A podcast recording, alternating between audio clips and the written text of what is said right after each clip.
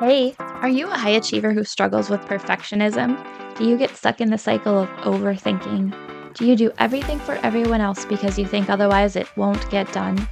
Do you feel like you should come with a disclaimer? Hi, I'm anxious. hey, I'm Katy. Full disclosure, I'm not a therapist, doctor, or mental health professional. I'm just a career mama who also struggles with anxiety. For me, anxiety reared its head at the most inconvenient times when I wanted to be present with my family, at those high pressure business meetings, when I was laying in bed awake at night worrying instead of sleeping. I just wanted to relax and be able to have fun, and I know that you do too. What if you found tools to manage your anxiety? What if you knew how to enjoy life even though you are anxious? Look, it's time to put down that third cup of coffee and swap it for some lemon water.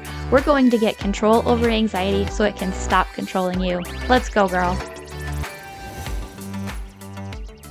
Hello, my sweet friend. How are you? I'm so glad you've joined me today. I'm fresh off of vacation and I want to share something that I had some time to think about while I had my break. And it has to do with treating yourself. Do you find yourself shying away from taking opportunities to treat yourself? I am so guilty of this. As an anxious high achiever, I tend to push myself to be busy, working and achieving. And when I'm not spending time in working and achieving, I'm spending time in anxiety and worrying. If you haven't listened to episode 32 about the work and worry spiral, you may want to go back and listen to that one. Now, recently, I've taken a few opportunities to treat myself, and each time part of me was saying no, screaming no sometimes. And go back to listen to episode 27 to hear more about feeling like you have to earn the right to rest or have fun about that. But despite that resistance, I treated myself anyway.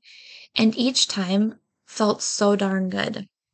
And as a bonus, I know that each of the times I recently consciously chose to treat myself, I was supporting other women in business, which is really important to me. And that also felt good.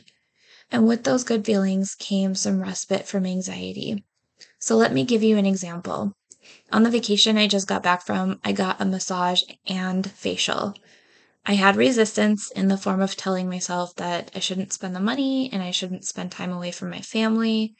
But when I went, it felt just simply amazing. The service itself was so relaxing, and I felt rejuvenated and ready to play with my family again afterward during that period of time when I was receiving the service and reveling in how relaxing it was afterward, my anxiety was lower.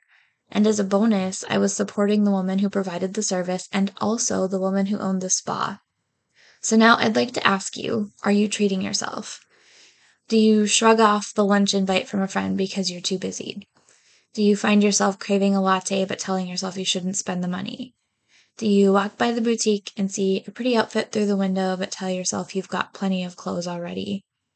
Do you save your beautiful smelling bath salts for a special occasion which never comes?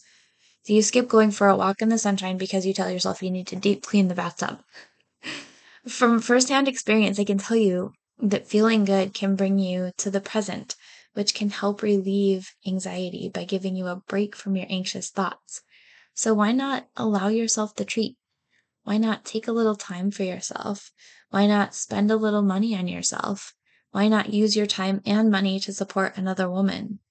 Now, sweet friend, your assignment for this week is to take one opportunity to treat yourself, whatever that looks like for you.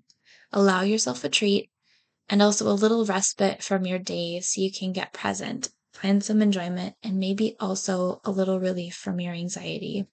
And please come join my free Facebook group and share how you're treating yourself this week. We'd love to hear how treating yourself is making a positive difference in your life and those around you.